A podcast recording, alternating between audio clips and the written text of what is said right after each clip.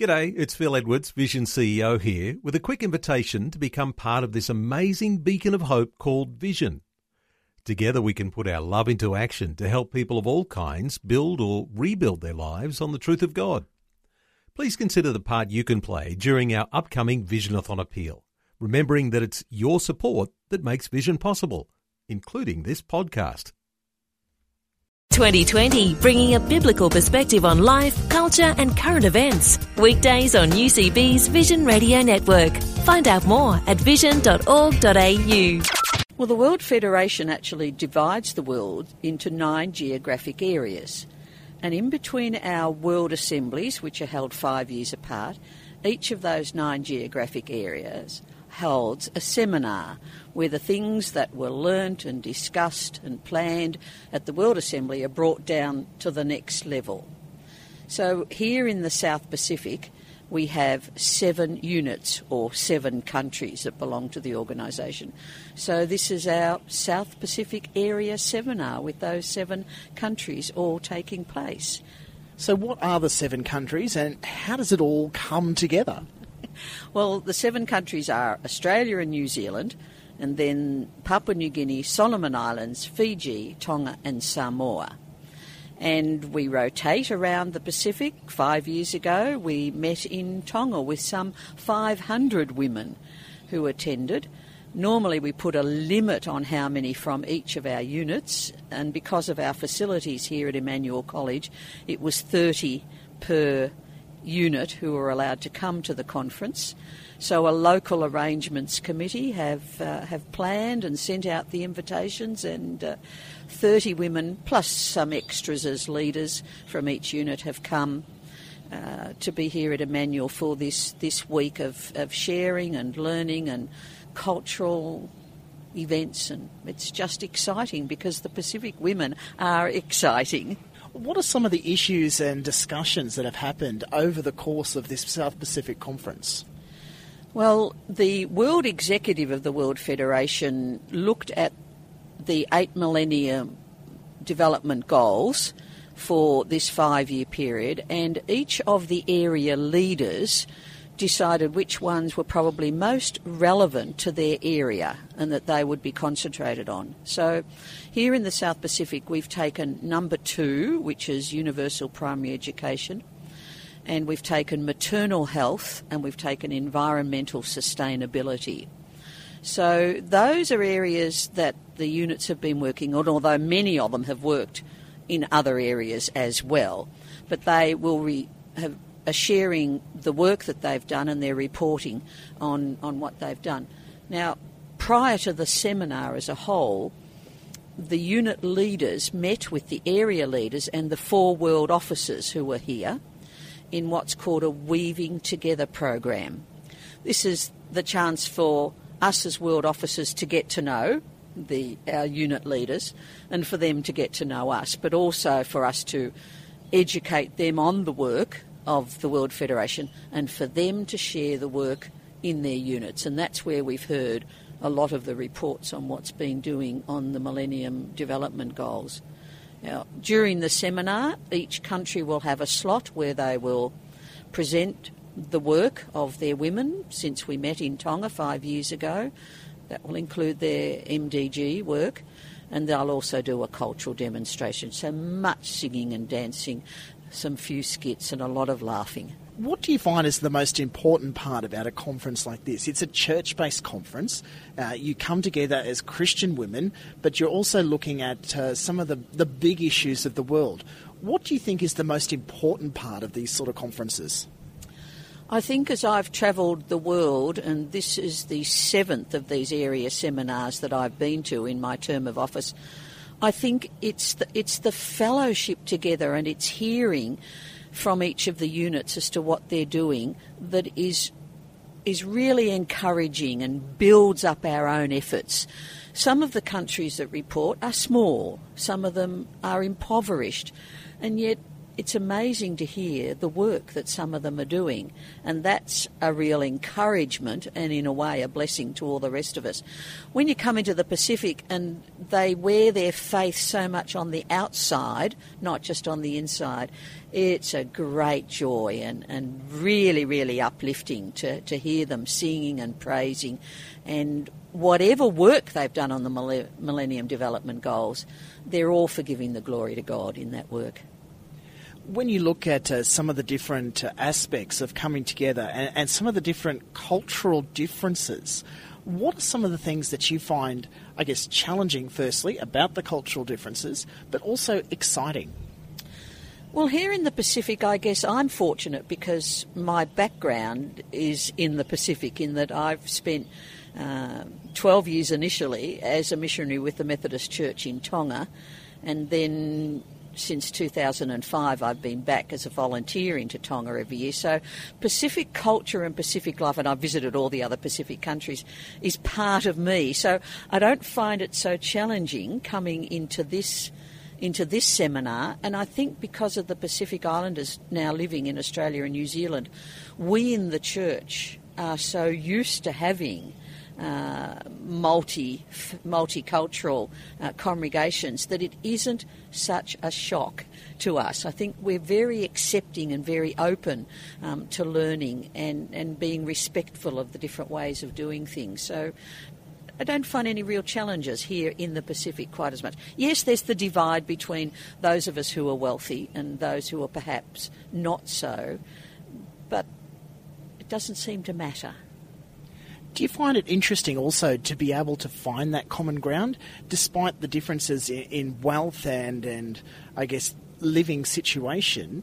You're gathering here in what some might say a fairly affluent sort of part of the world, but it all seems to be washed away simply by the understanding that you gather together as women of faith. Yeah, and I think that's very true of the whole of the World Federation, no matter what area I, I visited. It's that, it's that common faith that we have and our common heritage through the Wesleyan tradition that holds us together. Uh, as you yourself, Matt, have seen when we took our photos a little while ago, it was Wesley that was the word we said instead of cheese. So there is far more that binds us together than that which, which keeps us apart.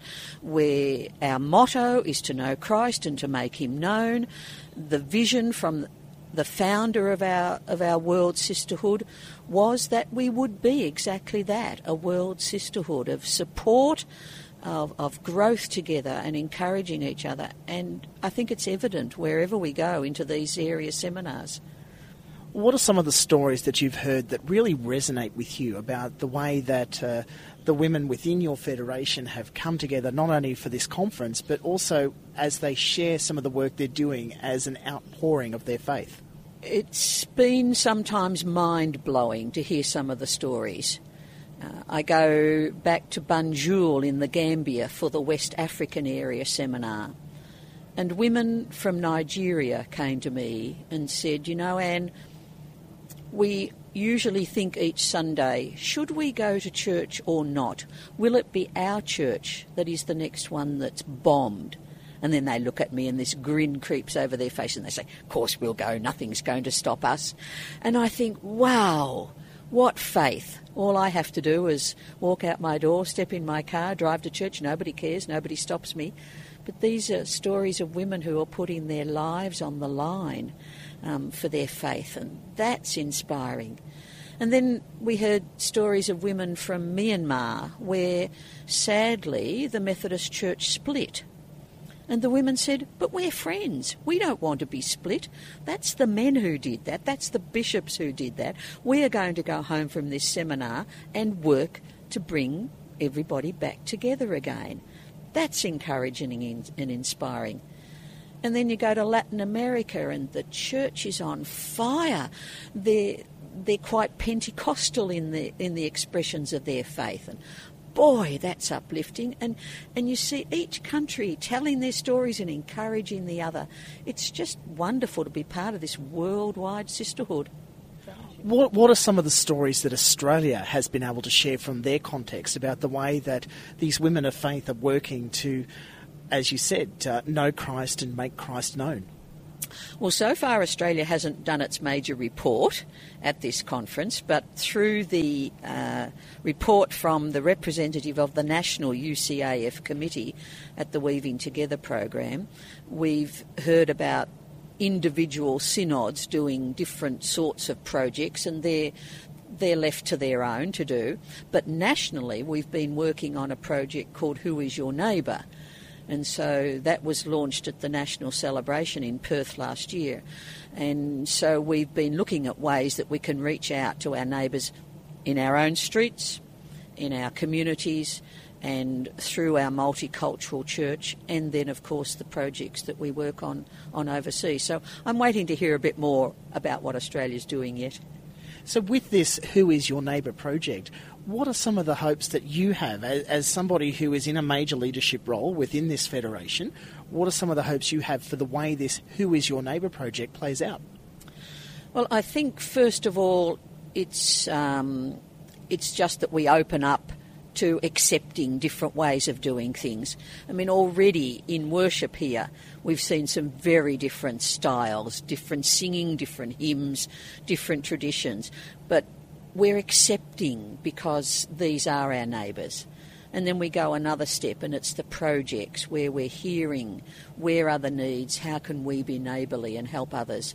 We had a presentation this morning from the Solomon Islands, and a video from their flash flood in April, and you could just see the tears in people's eyes as they watched. Certainly, we um, out of the Victorian Synod sent a shipping container immediately of second-hand um, household items and clothing. So it's that practical working out uh, as well. Just finally, Anne, where do you see the future of these sorts of gatherings and of the Federation of Women?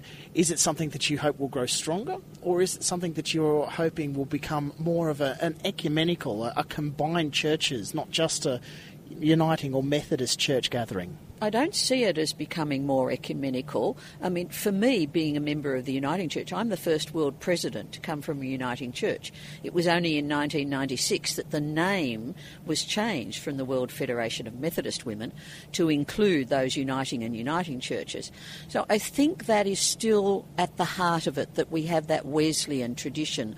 And I think it's so strong in many other countries of the world that I don't think that will go but it's the strengthening, at least, of the bond. There are three and a half million members already in the organisation, and I expect it to grow because the church is growing in South America and the church is growing enormously in Africa, all over Africa, and there are new Methodist churches at least growing through parts of Asia. Just had the East Asian seminar in Singapore and we had one woman from Cambodia. Methodist churches growing in Cambodia and that's exciting. So I think we will see growth, what I'm particularly looking for is growth in the participation of our younger women. And we have a scholarship fund called the Helen Kim Memorial Scholarship Fund. And this honours the founder. Helen Kim was the first woman to graduate from university in Korea. And in 1923, she had the vision for this world sisterhood that would work for peace and justice. And so, to honour her, we have a scholarship whereby two young girls are chosen from each of our nine geographic areas uh, to come for a few days of leadership training prior to our World Assembly and then to participate in the World Assembly and then we keep in touch with them and follow how they work through their faith and they become involved in the life of the church and in particular in areas of leadership with children's work and youth work and then later on um, as they grow. So we've had three um, lots of these uh, 18 students, and three of them have been here. They've spoken to us at this seminar, and they're wonderful women with great leadership skills and great passion for people and great passion and involvement in justice. And that's what I'm hoping the organisation will do, that it will bring in more of the young women who catch the fire and, uh, and keep the whole idea of this organisation going. Like what you've just heard? There's more great podcasts, or you can listen to us live at vision.org.au. And remember, Vision is listener supported. Your donation of any amount will help us continue connecting faith to life. Learn more or donate today at vision.org.au.